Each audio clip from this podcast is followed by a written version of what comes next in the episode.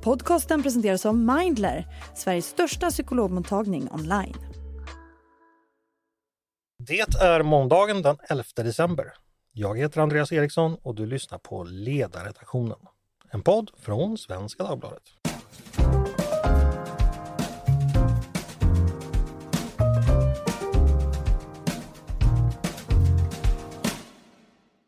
Varmt välkomna till oss och välkomna till en ny vecka med Ledarredaktionen. Idag ska vi ta oss an en jubilar. Eh, egentligen var själva jubileumsdagen igår, men då hade vi ju ingen podd. Och då talar jag inte om 127-årsdagen för Alfred Nobels död och inte heller 122-årsdagen av hans pris. Utan någonting mycket, mycket viktigare för oss som nördar ner oss i svensk politik. Det handlar nämligen om begreppet åsiktskorridoren.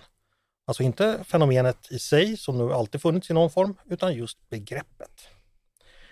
För det var nämligen den 10 december 2013 som eh, statsvetaren, professorn i, vid Göteborgs universitet, Henrik Ekengren Oskarsson, på bloggen eh, som då hette Politologerna, tror jag, eh, myntade detta sedan så välanvända och omdiskuterade begrepp. Och slår man idag in åsiktskorridoren på meddelandedatabasen Retriever så får man tag på inte mindre än 3765 träffar. Eller så var det i alla fall i morse, det har säkert tillkommit några under dagen. Eh, och det är så att mest uppmärksamhet fick orden då förstås de första åren, men den har egentligen aldrig sinat. Även i år, 2023, så finns det 229 träffar.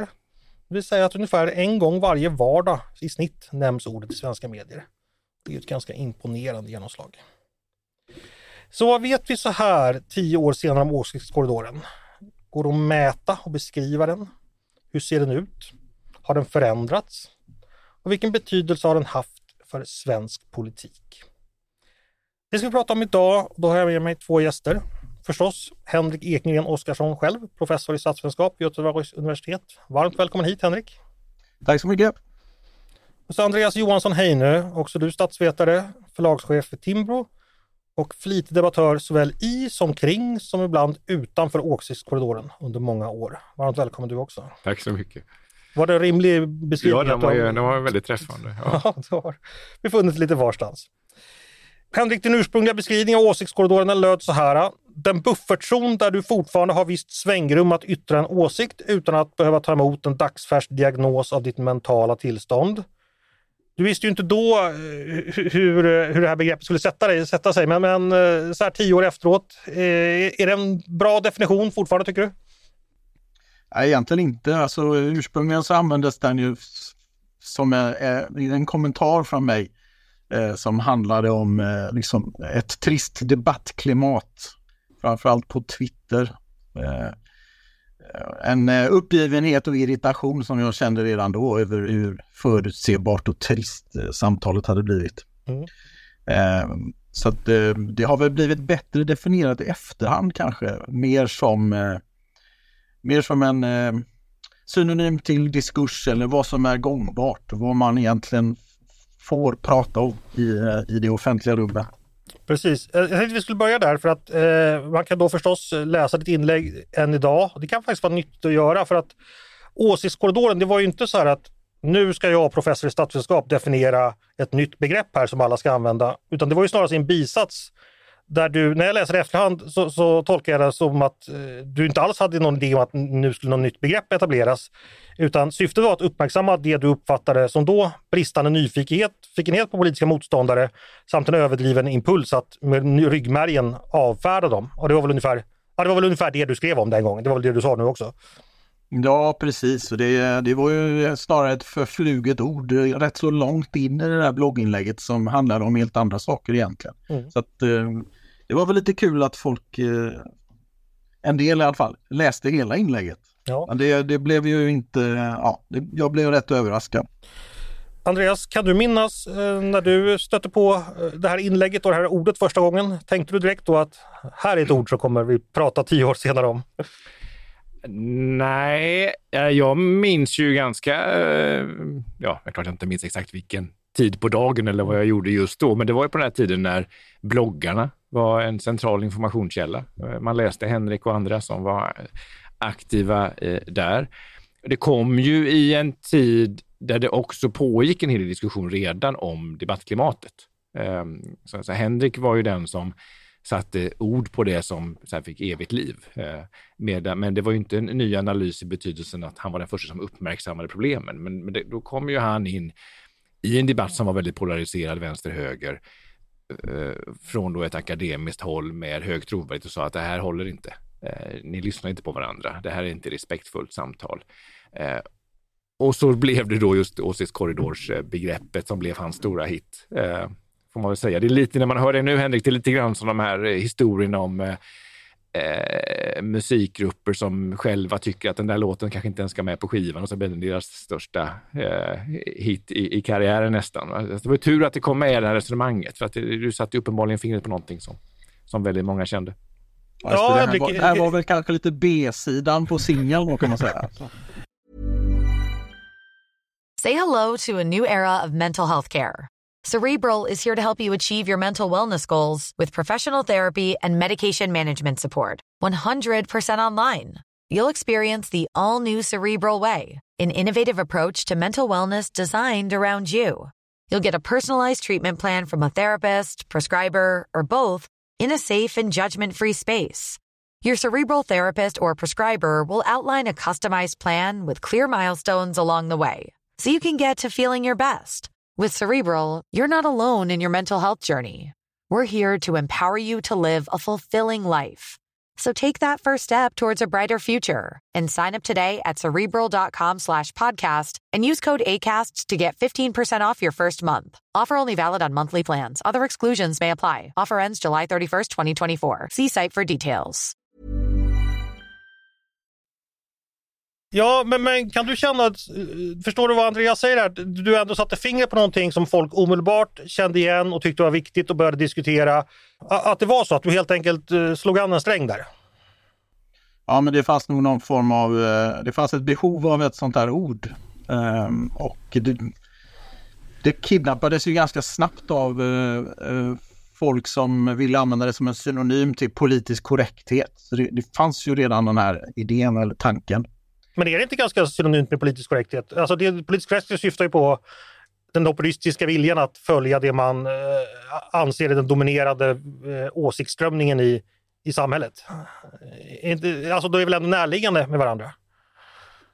Ja, precis, men det är, det är också den här metaforen då. Det är en rumslig metafor att det är en korridor som då har liksom en, en början och ett slut och det finns... Eh, så att det, det är nog en förklaring, tror jag, eh, varför det här blev så, eh, fick sånt genomslag. Alla kunde se den där korridoren framför sig. Mm. Och eh, man börjar omedelbart tänka i hur bred är den, hur, hur lång är den, hur smal är den? Alltså man börjar tänka i, i de där banorna. Ja, det är intressant. Det är väldigt pedagogiskt begrepp helt enkelt för alla vet hur en korridor ser ut och alla har sett eh, Shining och tänker kanske att man cyklar omkring i den korridoren, alltså om man vill ha det lite otäckt. Och plötsligt står det två tvillingar framför den. Andreas, kan du bara hjälpa oss? Mm. Eh, du, du, kan ge besked, du som var med. 2013 var ett annorlunda politiskt klimat. Eh, vi hade en borgerlig regering. Sverigedemokraterna hade kommit, visserligen kommit in i riksdagen men var fortfarande isolerade. Mm. Diskussionen kring isoleringsstrategin hade väl kommit igång men eh, inte så mycket. Sveriges migrationspolitik såg också annorlunda ut. Ja. Bara ge oss sammanhanget lite här. Nej, att gå tillbaka och läsa Henriks blogginlägg nu tio år senare, det är ju lite av en tidsresa. Eh, och du, ja, men det, det, var inte bara diskussioner om isolering. Isoleringen var ju verklighet. Eh, mm. Det kanske inte i riksdagen på alla sätt, för där förekom det ju eh, ändå någon slags förhandlingar med SD. Men, men på debatt och opinionssidorna så var ju isoleringstanken självklar. Det här var ju ganska exakt ett år efter en sån här jättelik metadebatt som ju också ofta refereras till fortfarande, nämligen när Agenda hade en sån här vanlig partiledardebatt i, ja, säg no november 2012. Var där ett segment då hade frågan hur mycket invandring tål Sverige? Just det. Eh, och det där ledde till veckor när det skrevs om det på varenda ledarsida och alla till vänster sa att det där var helt oacceptabelt. Det var en rasistisk fråga, att det var som att ställa, har du slutat, ställa frågan har du slutat slå din fru? Det fanns bara dåliga svar. Det fanns liksom ingen möjlighet. Eh, eh, och, och medan det då till höger kunde höras röster om att jo, men det där var väl ändå någonting vi måste kunna diskutera. Det är en stor fråga bland köksborden runt om i Sverige. Eh, och det blev en metadebatt kring det där. Jag vet att jag var med i medierna i två lördagar i rad för att kommentera först programmet och sen programmet om programmet. Eh, mm. och fick man ens prata om programmet på det sättet som vi gjorde. Och det där eh, tycker jag påminner om en, också den förändring som har skett sedan dess. För riktigt så begränsande uppfattar nog ingen fråga är idag som det var då kring invandringsfrågorna. Det var en oerhörd laddning. Eh, och Henrik började med att prata om Twitter som ju också hade en väldigt stark status. Alla var där. Det mm. hade fortfarande inte tagits över av så många troll, utan det var liksom Framförallt eliten var där. Hela eliten var där, det är det jag menar. Varenda opinionsbildare var där, hämtade mycket av sin argumentation och prövade sina teser där. Och det fanns mycket av ett, ett flockbeteende innanför och utanför och så. Ehm, så mm. det var inget, det var inget ett, ett trevligt opinionsklimat att, att kliva in i som, en, eh, som akademiker. Eh, fick vi svaret från en, Henrik Ståhl. Eh, Henrik, hur, eh, när du hör Andreas beskriva den politiska diskussionen 2013, håller du med eller vill du komplettera eller kommer några andra, andra tankar här? Ja, nej men eh, Andreas har väl rätt. Det var väl, även om jag var lite skeptisk då så var det ju fortfarande så att då fanns ju alla på Twitter och det om man tänker på hur Twitter är idag så har det ju knappt blivit bättre när det gäller just klimatet utan snarare sämre. Mm. Eh, men, där, så att, men nu, vi har väl inte diskuterat någonting annat än, än invandring och, och migration och, och brottsbekämpning eh, på senare tid. Så att, ämnesmässigt så är det ju en, en, helt annan diskussion än vad det var 2013 när vi började mm. prata om de här sakerna. Vi ska återkomma till det och förändringar och hur det eventuellt ser ut. Jag tänkte bara en sak. Eh, är det ändå inte lite märkligt i efterhand att begreppet blev så omtalat? Eh, I alla fall enligt min förståelse beskriver det ett ganska allmänmänskligt tidlöst tillstånd, det vill säga att allting inte sägs och diskuteras samtidigt. Det finns alltid vissa gränser såväl i samhällsdebatten som i andra debatter. Eh, att det liksom så att säga ja, missförstå mig inte nu Henrik, men det är ändå ganska banalt att säga att det finns gränser. Alltså, på 80-talet i Sverige så kunde man inte gå ut och säga att vi ska legalisera narkotika för ingen tyckte så, det var en fringe-åsikt. Sen vände det, man kunde liksom inte hylla tv-monopolet på 90-talet för då var det den fria tvn som var det. Alltså det finns någonting som heter tidsanda.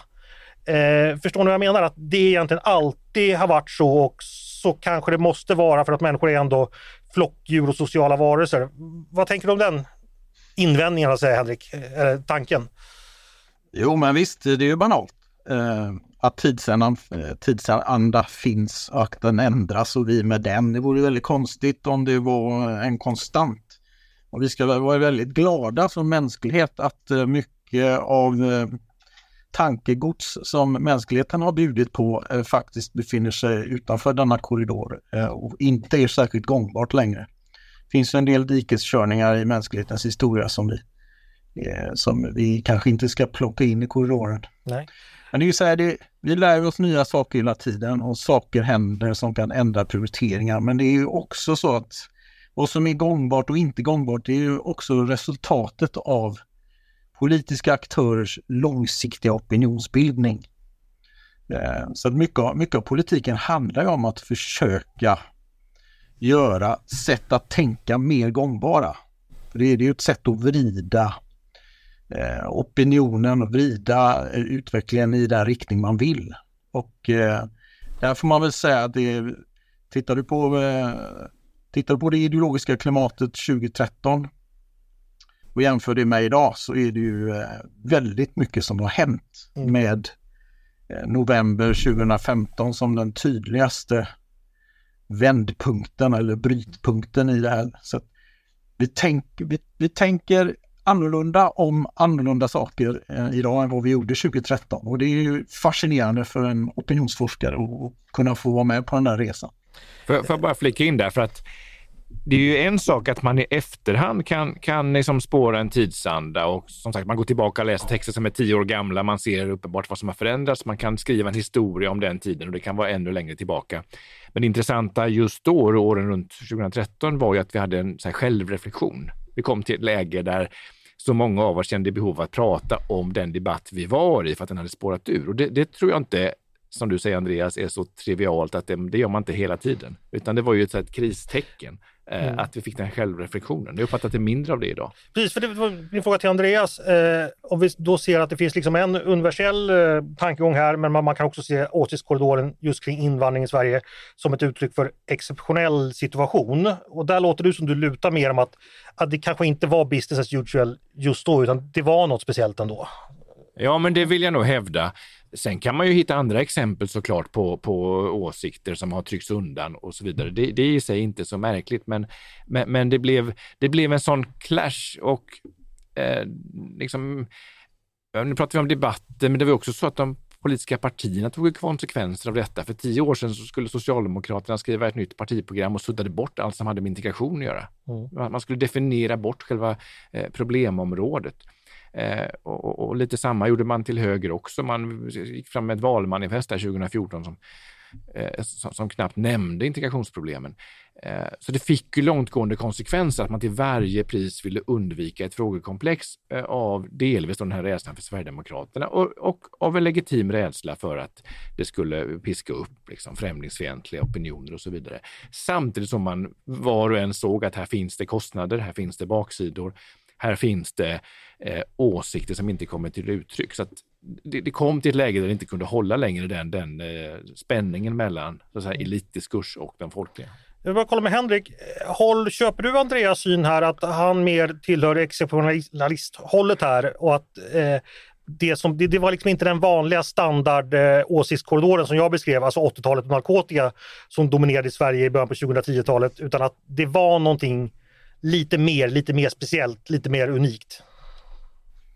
Jo, men så är det nog. Samtidigt är det så att vi lever ju alltid lika mycket idag eh, med en tidsanda, men det är ju väldigt svårt att analysera när vi är mitt i den. Eh, men om det går tio år så kommer vi ju se att vi även nu lever i en tidsanda eh, där vi kanske om tio år också kommer att höra, kommer att höra debattörer som, som bekänner att de nog tänkte fel och att det fattades dåliga beslut eller att man har varit naiv eller att det var saker man inte såg komma och så vidare. Det är väldigt mycket sånt nu eh, i debatten. Att eh, Människor har minsann vetat hur det här har legat till under, under lång tid och eh, det är lite grann eh, eh ja, det pågår nästan varje dag nu. Eh, vi ser människor som skriver debattartiklar som, som, som, där de bekänner att de nog har tänkte fel då, men, men samtidigt eh, går man tillbaka och tittar på eh, hur, hur, debatten låg då och vad väljarna tänkte på, vad väljarna eh, tyckte var dåligt då. Vi har ju den förmånen när vi kan titta på SOM-undersökningar och valundersökningar. Vi kan faktiskt studera hur människor tänkte just då. Ja, då ser vi tydligt att att det var inte så många eh, som kanske såg saker komma utan man hade den information man hade då och eh, försökte göra sitt bästa och fattade de beslut man fattade då med de utgångspunkter man hade då. Eh, så det är lite intressant att se hur, hur människor just nu tänker tillbaka på de här 10-15 åren som har gått. Jag kan berätta om 10-15 år kommer folk sitta och, och, och beklagar sig över att ingen tänkte på att vi var alldeles för hårda mot invandringen i början på 20-talet när Sverige skaffade sig dåligt rykte ute i världen och pajade sönder sin förmåga att attrahera talanger för flera decennier framåt. Dessutom kommer vår kriminalpolitik att genomgå en rejäl utvärdering när man upptäckte att det inte alls hjälpte att bara höja straffen. Det kommer jag bjuda in er på en podd om tio år och då kommer jag säga vad var det jag sa. Eh, hörni, vi ska... Ja, nu, en fråga. Ni är ju båda forskare. Eh, det finns ju inom forskningen har man ju länge pratat om att, eh, Henrik nämnde tidigare diskurs, det finns ett ord som paradigm och att liksom forskningen rör sig, är reglerad på olika sätt, att vilka forskningsfrågor man ställer och hur forskning antas besvara olika saker. Är det här någonting man kan koppla, åsikt, åsiktskorridoren, är det samhällsdebattens motsvarighet till, till när ni forskare pratar om paradigm, eh, Andreas? Eller finns det kopplingar däremellan? Alltså Henrik sa väl, tror jag till och med i början här, att, att äh, begreppet åsiktskorridor var lite som en synonym till diskurs. Mm. Och det mm. tycker jag det ligger mycket i. Ska man förklara diskurs för någon som inte är bekant med den vokabulären, då tror jag åsiktskorridor är ett bra ställe att börja på. Det vill säga regler, osynliga regler kring vad man kan säga öppet i ett visst sammanhang. Um, vilka associationer som olika begrepp ger och så vidare. Paradigm tänker jag är ändå lite bredare än bara en bara en, liksom en debatt Mm. Alltså, det, det, det, det, ja, det är ju liksom- reglerande för forskningen i helhet. Tänker jag. Ja, precis. Så att det, men, men diskurs tror jag är en bra parallell här. Eh, och där, där finns det också empiriska studier som man kan... Alltså, det går att tillämpa diskursanalys på precis de frågor vi pratar om nu. Eh, man kan studera en, den svenska invandringsdebatten under 2010-talet till exempel och, från ett diskursanalyskt perspektiv och se hur det har förändrats. Eller så. Vi fortsätter på forskningsspåret. Eh, Du har varit lite inne på att du, du kan faktiskt eh, titta bakåt och, se vad folk har tyckt och tänkt. Henrik, eh, hur forskar man på åsiktskorridoren? Eh, Eller gör man det? Alltså, åsiktskorridoren så som den definieras från början är ju, var ju väldigt vagt och kanske är det ett framgångsrecept då om man vill och ett eh, begrepp som alla vill älska eh, och ta till sig. Att man inte ska definiera särskilt eh, tydligt. Men ska man forska på saker så måste man ju sätta ner foten och definiera. Och då får man nog antingen göra som Andreas säger med helt enkelt genomföra klassiska diskursanalyser av inte bara vad man pratar om utan hur man pratar om saker och vem som har problemformulerings... Vem som ställer problemen. Ehm, och det, såna, sån forskning bedrivs ju hela tiden. Men när det och sen finns det ju en annan, ett annat spår som försöker mäta debattklimat i, i, på olika sätt. Till exempel eh, hur, hur mycket affektiv polarisering det är och sånt där. Det har jag pysslat med lite grann.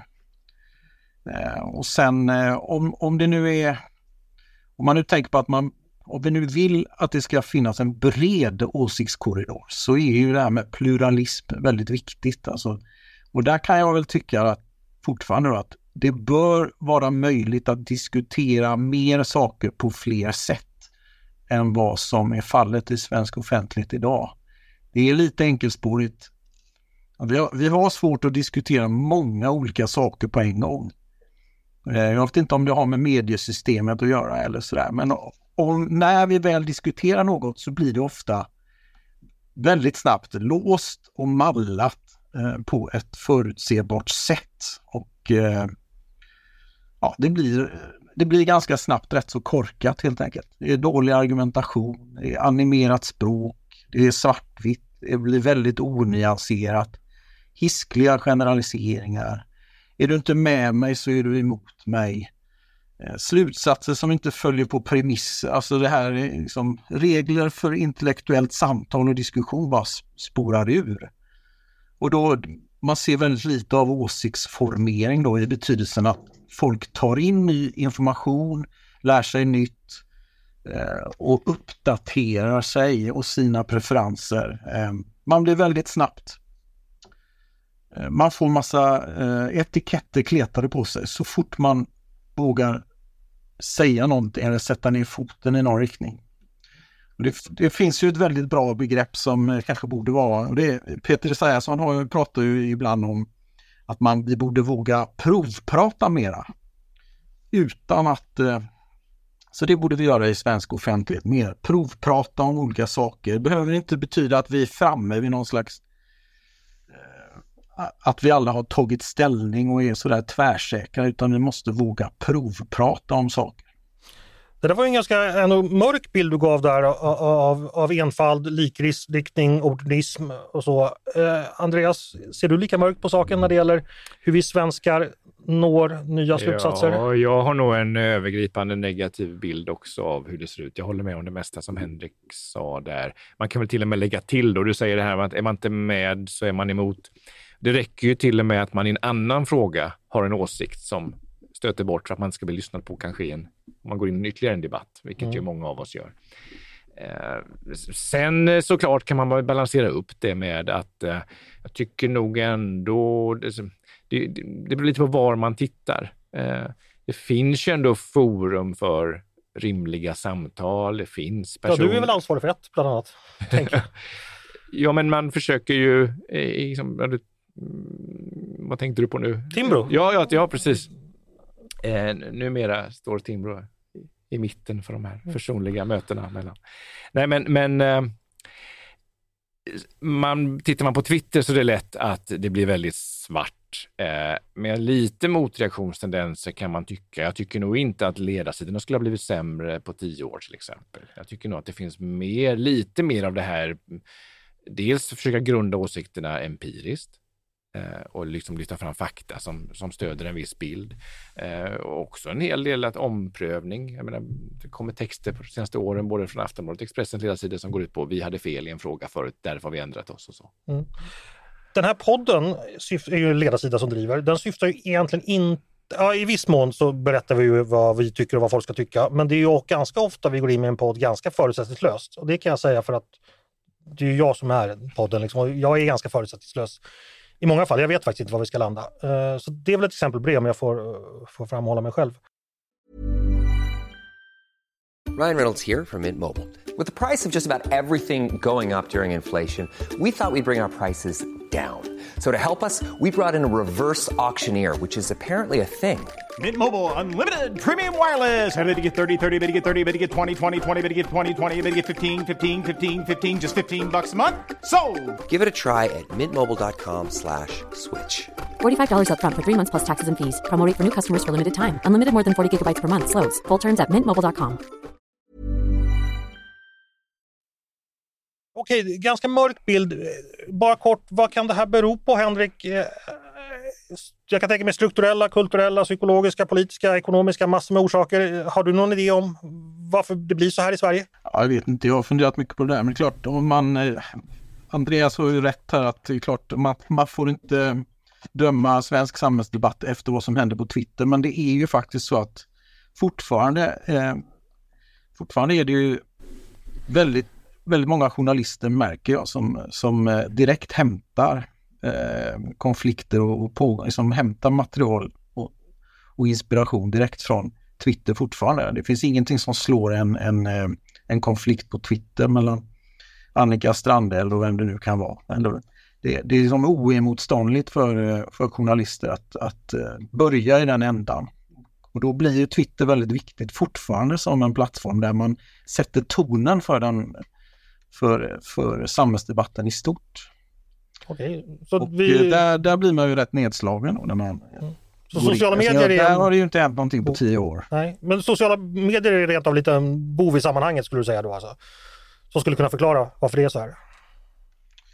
Alltså jag, tror, jag tror inte på sociala medier som katalysator för äh, affekt utan det är tonen sätts ju av äh, politiska opinionsbildare, eh, våra företrädare.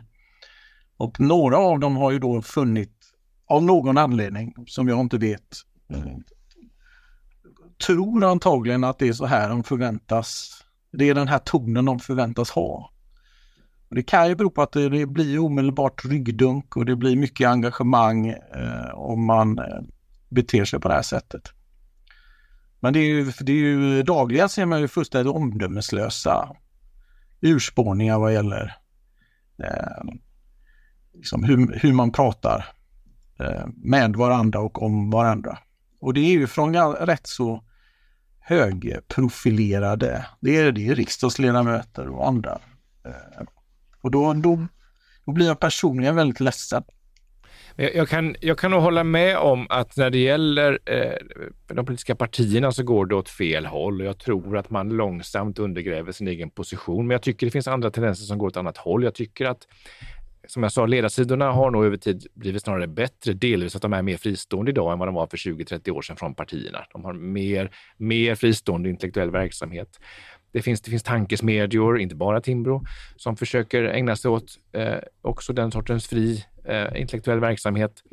Eh, det finns alltjämt en del akademiker, men alldeles för få, som tar plats i samhällsdebatten på dem och det finns lite för få arenor för dem. Men, det, men, men, när det väl sker så uppfattar jag att det är många som vill läsa och ta del av den sortens engagemang också. Så att, mm. Möjligen är det inte ett helt generellt problem utan ett problem som allt mer koncentreras kring partierna.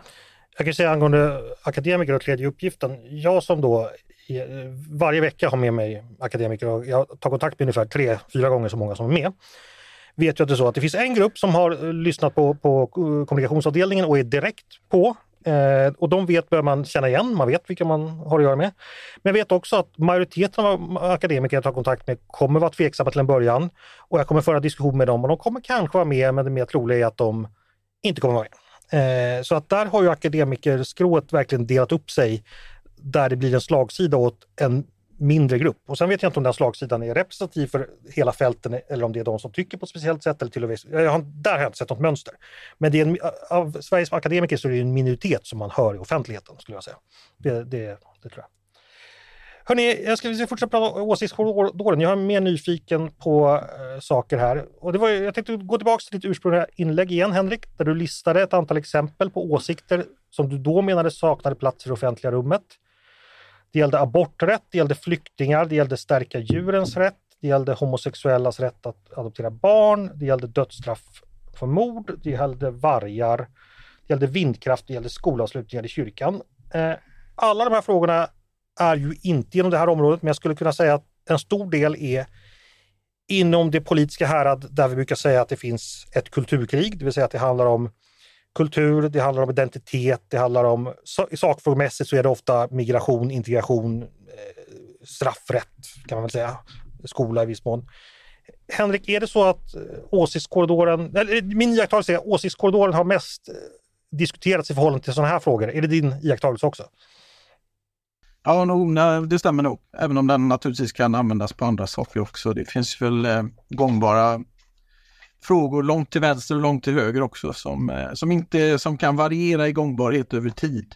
Och där man kan se att det finns en vridscen. Liksom. Att, eh, beroende på om det är vänster eller högervindar så finns det olika saker man kan prata om. Okej, okay, men du köper ändå att det finns ett kulturkriget och åsiktskorridorerna ändå har något, hör ihop på något sätt? Ja, absolut. Och det, det ser man ju tydligt att när vi tittar tillbaka på så, så, ser vi det här skiftet i november 2015 som egentligen påverkar alla de här sakerna. Det är då det, är då det stora genombrottet kommer eller den stora brytpunkten är.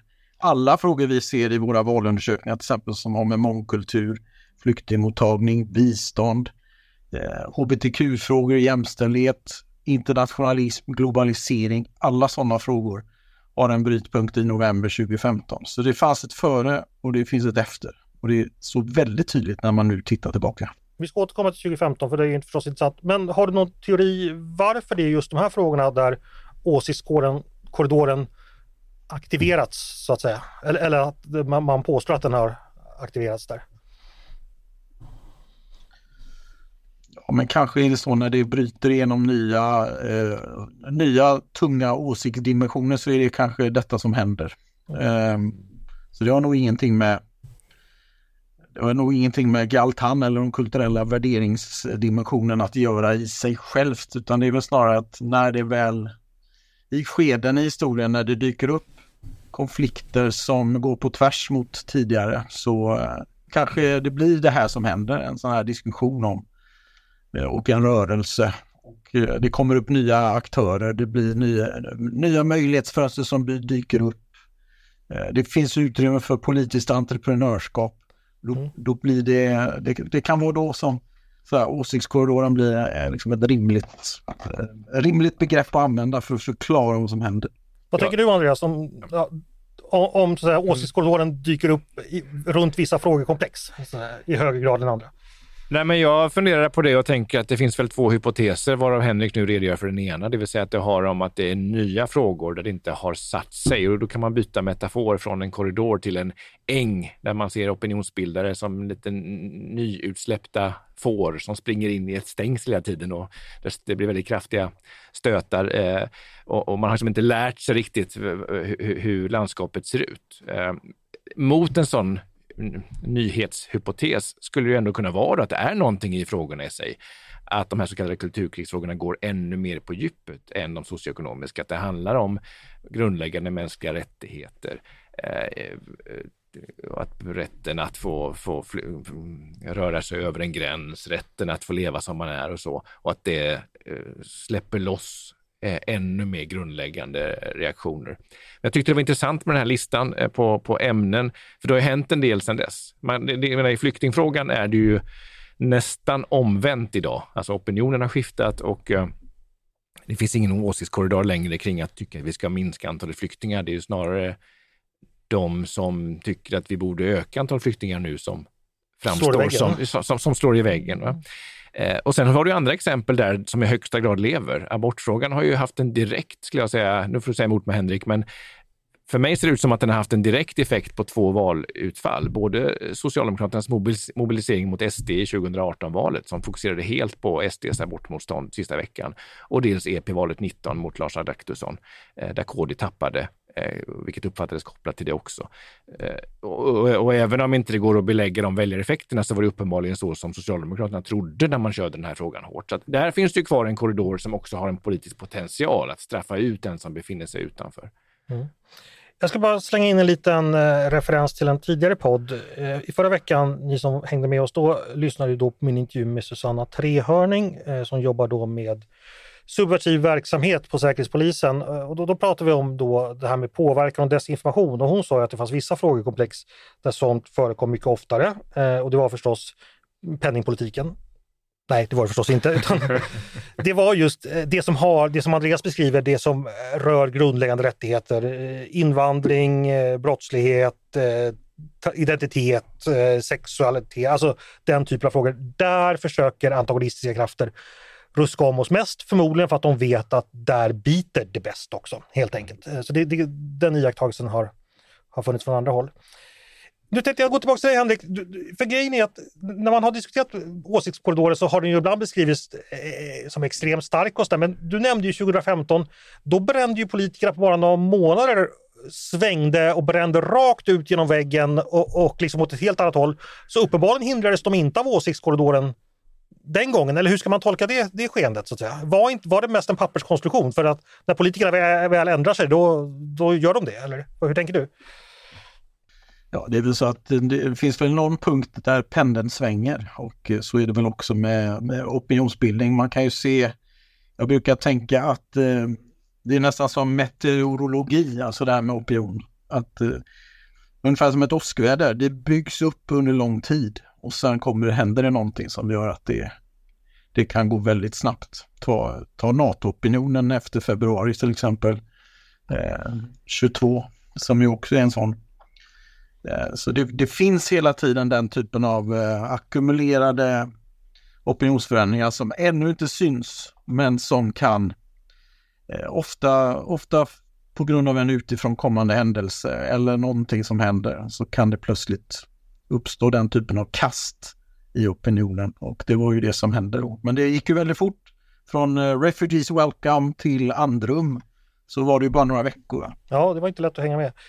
Andreas, vad tänker du om den här att lägesenergi så byggs upp opinionen som snabbt, eh, ska vi kalla det ketchupflaskeeffekten? Det, det kan gå snabbt när det väl sker. Den effekten. Ja, men det är intressant. Alltså dels fanns det ju liksom en lång förhistoria av att det fanns en hyfsat stor opinion som ville minska invandringen till Sverige. Och sen har den varit olika kraftig. Den var starkare på 90-talet och så gick den ner och lite upp igen. Men det har ju funnits liksom en potential politiskt som partierna inte har närmat sig eh, så mycket som de kanske skulle ha gjort i andra frågor. Men det som föregick att partierna ändrade 15 var ju att ett antal tunga opinionsbildare började driva de här frågorna några år tidigare. Eh, innan de borgerliga partierna svängde så hade till exempel Expressen flera Och SD växte också kontinuerligt. SD växte, men det, det gjorde de även inför valet 10 och inför valet 14. Mm. Eller i, i med de valen. Eh, jag tror att faktiskt att, att de borgerliga ledarsidornas eh, svängning där 13-14 eh, spelade en väldigt stor roll för att de borgerliga partierna skulle, skulle svänga också. Är det ett exempel på hur, hur åsiktskorridoren börjar svänga? Att det först dyker upp i så att säga, elitsammanhang, ledarskribent, intellektuella kretsar och först därefter så uppstår möjligheterna för, för även politiska. Är det så tågordningen ser ut så att säga? Eller? Ja, min bild är nog i de flesta exempel jag kan komma på så är partierna sist på bollen. Ja. Och det, jag vet inte, det tror jag inte alltid Väljarna har varit då? Är de, eh, när kommer de in? Är det, är det mitt emellan eller är det först ja. eller sist? Ja, men dels är de ju spridda från början, så det, så det fanns ju en potential att hämta i. Men många väljare, eh, återigen Henrik får rätta, men många väljare är också beredda att följa med sina partier när de svänger. Det finns ju en lojalitet hos vissa väljargrupper att, eh, att acceptera de här förändringarna det är fler väljare följer kanske partierna mer än ledarsidor, men ledarsidorna är viktiga för att påverka partierna. Jag vet ju absolut ingenting om opinionsforskning eller någonting sånt där, men jag har ju alltid fått för mig att idén om att väljarna går omkring och tycker massa saker hela tiden, den är ibland ganska överdriven. För att man tycker kanske när man blir tillfrågad, men man, man, man inte tycker det annars. Eh, Henrik, vad säger du? Om vi, nu kommer vi in lite på så här makten över åsiktskorridoren eller om det är någon aktör som är den som påverkar den mer än andra. Är det ett meningsfullt sätt att diskutera och vad, vad, vad tänker du i så fall? Ja, men, eh, alltså, huvuddelen av all opinionsforskning visar just att eh, det är mycket uppifrån och ner. Det är politiska aktörer som partier och företrädare som står för en stor del av opinionsbildningen och det är när de ändrar sig, det är först då som, som opinionen följer efter. Och så var det ju faktiskt 2015 också. För eh, så länge det var Refugees Welcome, öppna era hjärtan och så vidare, innan den stora omläggningen av migrationspolitiken så var ju väljarna i huvudsak fortfarande på väg att bli mer eh, positivt inställda till mångkultur. Trenderna gick i riktning mot att vara mer för att ta emot, eh, att för flyktingmottagning. Eh, men det, när det här skedet händer, när det är Stefan Löfven som, som tar det här beslutet om andrum, då händer ju någonting i opinionen och från den punkten så har vi blivit mindre positiva till att ta emot flyktingar i Sverige. Eh, så att, och det är samma med NATO, det är den typ, NATO-opinionen, den stora förskjutningen när Socialdemokraterna plötsligt byter fot i NATO-frågan. Det är, det, är som, det är ett väldigt bra och illustrativt exempel på eh, vilken opinionsledande makt som de politiska partierna har. Även i ett land som Sverige där vi, vi, har, vi är rätt så svagt eh, partianhängare. Vi, vi, vi har inte så stark partiidentifikation i Sverige. Men ändå är det så att eh, de flesta av oss följer politiska partier. Så när de ändrar sig så följer vi med. De flesta av oss är ganska ambivalenta i många politiska sakfrågor och behöver tydligen fortfarande 2020-talet eh, ledning av de politiska partierna i så, hur vi ska tänka och tycka. Men, men, men även om, eh, eh, vilket ju såklart stämmer, att opinionen följer partierna så finns det en indirekt styrning från opinionen att partier kan förutse att en viss utveckling kommer kunna skapa en opinion som straffar oss. Därför måste vi agera eh, i, i förväg. Och ett sådant exempel som också fyller år snart, fast inte jämt, det är ju Lucia-beslutet 89. Det är liksom det första stora stäng gränsen-beslutet som togs av en svensk regering. När den dåvarande S-regeringen eh, eh, eh, agerade och de dokument som kom fram sen från, från eh, eh sossarnas VU, där man diskuterade det här beslutet, det var ju helt opinionsstyrt. Om vi inte redan nu stoppar eh, flyktinginvandringen till Sverige så kommer vi eh, få en mycket, mycket kraftig, alltså det här var ju som i samband med att, med att muren föll och eh, Sovjetunionen stod och, och vacklade. Man, man, såg framför sig stora flyktingströmmar, man såg framför sig att det skulle få en stort opinionstryck och då ville man vara man visste vad som hade hänt i Norge och Danmark också när det gäller populistiska strömningar. Den erfarenheten fanns. Va? Så opinionen fanns inte, men partiet trodde sig förutse en sån ja. opinion och agerade. Och en svensk listtrupp ja. ville man inte ha helt enkelt. Eh, mycket intressant. Lucia-beslut har vi pratat ganska mycket om i podden faktiskt. Det, det förtjänar kanske nästan en, en, en eh, så här års, en egen podd någon gång. Men, men hörni, vi ska börja knyta ihop det här. Jag ska bara be lite, kommentera lite om eh, diskussionen som har följt på det här med åsiktskorridoren. Det finns några som påstår att hela föreställningen om en åsiktskorridor i sig borde ligga utanför åsiktskorridoren kan man nästan tolka det. Det, är, lite, det är lite skumt här. För att, eh, så här skrev exempelvis Malin Ullgren i DN.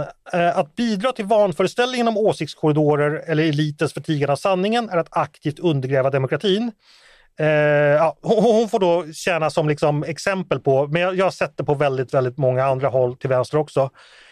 Henrik, jag tror inte du vill undergräva demokratin, men vad, vad, tänker du om den här kritiken att det är någonting skumt att komma, komma springande med, med åsiktskorridoren? Eh, ja, kan det vara det eller hur, hur ser du på saken? Det som jag tror, eh, det som jag tror hon tänker på det är väl eh, just att åsiktskorridoren kommer att användas ganska snart av, av även av högertroll som använder det som eh, en synonym för politisk korrekthet och saker man minsann inte får säga i det här landet. Eh, och så var det väl i början under de första åren när man pratade om åsiktskorridoren så, så eh, använder man det på det sättet att nu eh, åsiktskorridoren som begrepp eh, kunde användas i samma andetag som man eh, sa att det här får vi inte prata om i Sverige. Eh, och, eh, Men det var väl vad du sa också? Så, att, eh, var det inte det du sa också? offer, offer, offerkofta på, alltså från, eh, från martyrer längre ut till höger. men Henrik, var det inte lite så du sa att det fanns saker man inte fick prata om i Sverige för då fick man mental diagnos? Du sa väl något liknande? Ja, precis, men då handlar det om debattklimatet snarare. Okej. Det, det fanns saker man inte... Man, som, Det kanske det högertrollen menar också? De exempel jag tog i mitt blogginlägg, det var ju liksom hyggligt vanligt förekommande åsikter som om man yttrade dem så var det liksom end of discussion. Du är bara dum i huvudet. Mm. Gå hem, alltså ingen nyfikenhet alls. Okej. Eh, Andreas, vad, vad tänker du om det här, den kritik som har dykt upp mot åsiktskorridoren som, som begrepp alls? Antingen att åsiktskorridoren inte finns, men finns den så är den bra, kan man väl sammanfatta kritiken. Eh, hur ser du på det?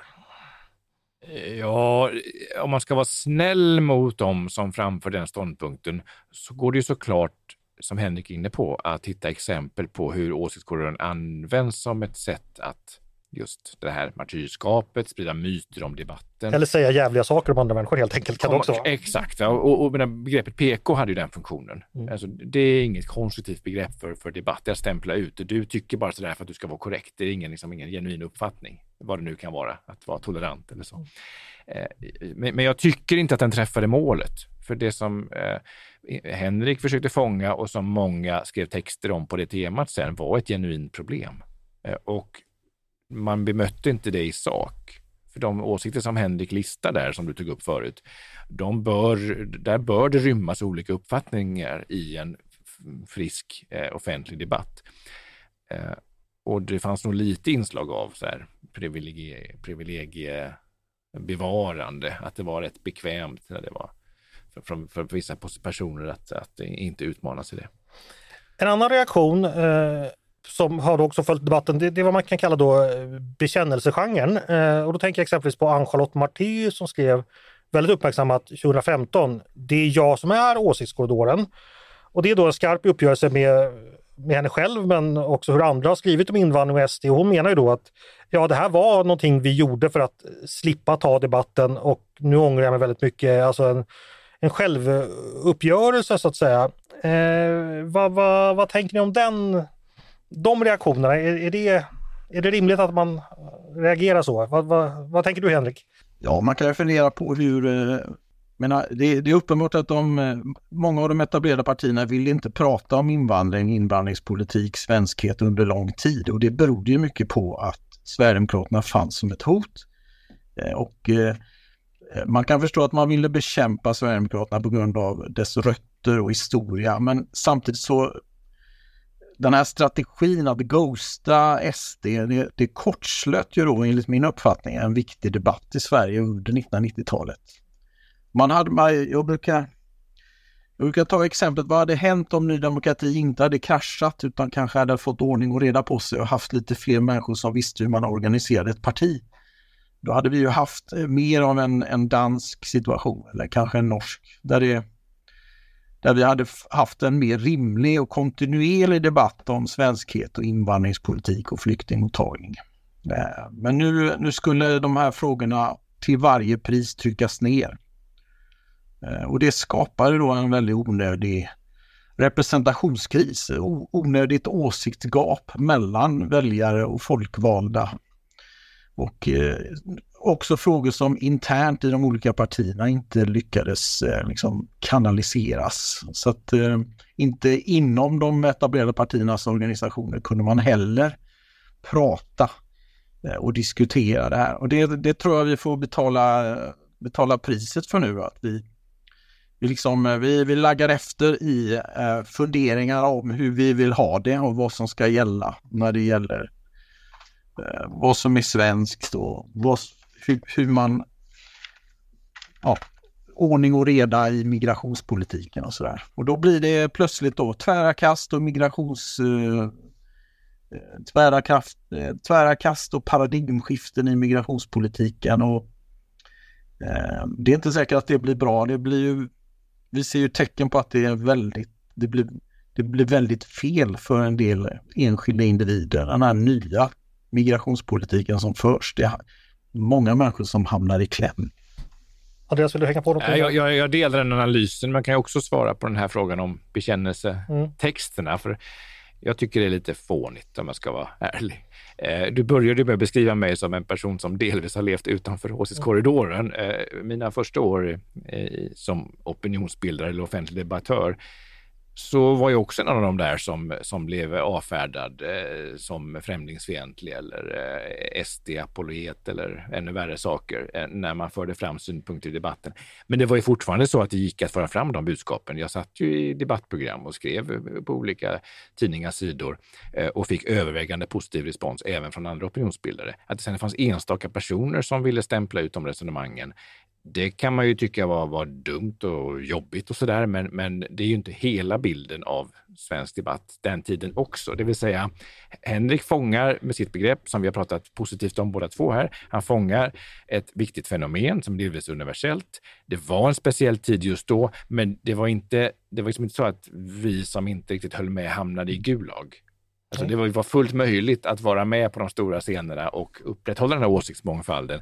Så den här bekännelselitteraturen, de här som vill ha ursäkter. Och så det finns liksom en, en myt, motreaktion nu som landat lite för mycket i så här mytbildning och man vågar inte säga vad man tyckte. Det är klart det gick att säga vad man tyckte, så man får ta sitt ansvar också för att man i så fall bara eh, eh, eh sjöng med kören. Ja men precis, och det, sen finns ju också hela det här resentimentet ifrån vissa grupper som också har kommit att dominera nu, som liksom kräver ursäkter än mer. Liksom. Ja, det är inte alls konstruktivt. Nej. Nej. Nej. Men, men eh, hör, hör, på Andreas barn, uh, han väljer bort bitterheten. Henrik, vill du säga några sammanfattande ord? Det är ju ändå du som har dragit igång allt det här. Vill du, vill du sluta diskussionen med, med någonting? Nej, jag får väl sluta med att det här är ett begrepp som jag själv skrivit om det i två texter totalt. Mm. Och ändå är du mer läst än din doktoravhandling. Det, det är ju mycket ett begrepp som uh, så här, lever sitt eget liv och uh, ja, varsågod. Det... Jag tycker du borde skriva en bok utifrån det här, Henrik. Det finns nog förlag som kan vara intresserade. Det tror jag säkert också. Ja, vi kom i alla fall lite vidare med begreppet idag. Jag tyckte det var ett värdigt tioårsfirande av det här. Vi får se om vi återkommer med ett 20-årsfirande år 2023. Stort tack Henrik Ekengren Oskarsson och Andreas Johansson Heinö för att eh, ni var med i podden idag. Tack så mycket! Tack ska du ha! Tack! Och tack också till er som har lyssnat på dagens avsnitt av Ledarredaktionen. En podd från Svenska Dagbladet. Ni är varmt välkomna att höra av er till redaktionen med tankar och synpunkter på det vi precis har diskuterat, huruvida vi har upprätthållit eller rivit några åsiktskorridorer. Men också om ni har idéer och förslag på vad vi ska ta upp i framtiden. Då är det bara att mejla till ledarsidan snabel svd.se. Dagens producent heter Jesper Sandström. Själv heter jag Andreas Eriksson och jag hoppas att vi hörs snart igen.